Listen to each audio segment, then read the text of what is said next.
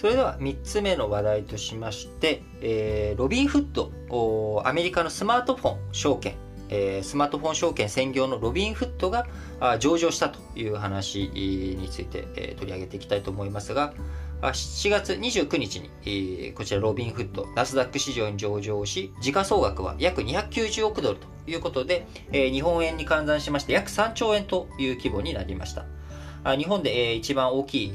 い証券会社である野村ホールディングスの2倍近い時価総額ということになりました。このロビンフッド、創業は2013年ということで、創業8周年の同社、手数料無料を武器に新たな顧客層を開拓して米国の市場構造を変えたということで、非常に今力強く伸びているということになっております。企業理念にロビンフッドを2013年4月に創業した際にですね、金融の民主化を掲げて、アメリカの証券界でいち早く手数料ゼロの取引サービスを導入し、その結果個人の株式取引ブームにつながったということになります。今年1月下旬から2月頭にかけてですね、ゲームストップ株事件というものがアメリカの株式市場でありました。このゲームストップ株、何だったかというと、それまで、ゲームストップという会社、どんな会社かというと、ゲームの小売店を、やっている会社です。で、このゲームの小売店やっている会社について、非常に業績が良くない。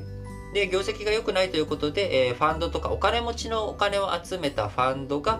そのゲームストップ株を、空売りをする。で、今後下がっていけば下がっていくほど お金持ちが儲かるっていうようなポジションを取ったと。で、これに対して、アメリカ版5ちゃん、旧2ちゃんというかですね、レディットっていう、匿名、オンライン掲示型SNS、レディットを利用している個人投資家たちが、そのお金持ちのファンドに一泡吹かせてやろうぜと。ゲームストップ株が、空売りしてる人たちにとっては値段が下がればね、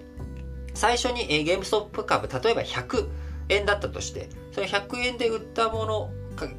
ゲームストップ株100円で売るよって言って、先にお金を100円もらいますと。で、その後、ゲームストップ株を1株100円で買って、1株返すよっていうのが空売りなわけですよね。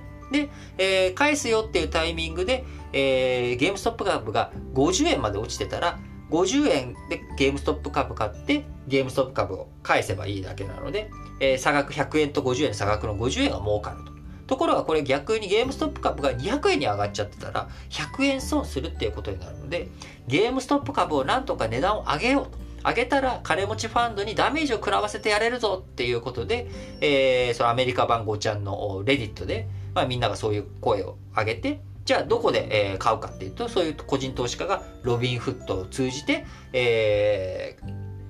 ームストップ株を買って、ゲームストップ株が一時、もうめちゃくちゃびっくりするぐらいの金額でね、伸び率で上がったという、こういった動きが起きました。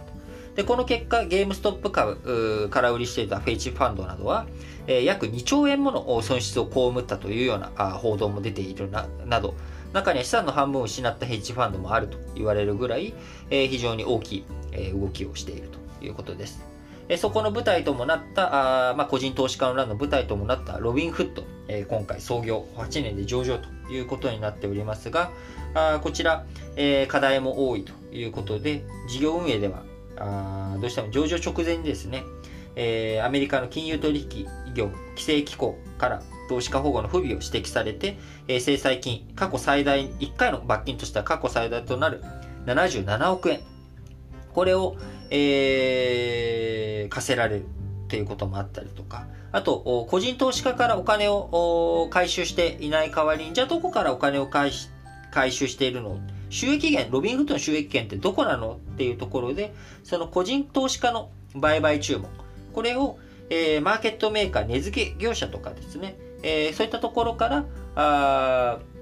収益を受けているということで、収益構造も、非常に偏っている。で、どちらかというとそのマーケットメーカーよりに強くなってしまっているんじゃないのかという面もあって、いろんな課題が、ロビンフッドありますが、一つやっぱりこのスマートフォン向け、個人が気軽にね、1ドルとかから1円とか、1円はまだやる100円とかかもしれないですけど、日本とかでも広がっていく動き十分にあると思いますし、しっかりとこういった新しいフィールドでどういうことが起きていくのかということ、今年1月下旬から2月頭に起きたゲームストップ株の個人投資家の乱というもの、第1次、だけで終わるとは思えないので、今後第2次第3次みたいなこともね、いろいろと起きていく。でその中で投資家保護ってどういう形があるべきなのか、あるいはそういったものを価格形成とかをどういうふうに、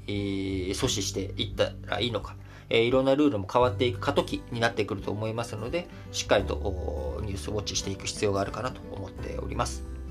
それでは次の話題に移りましょう。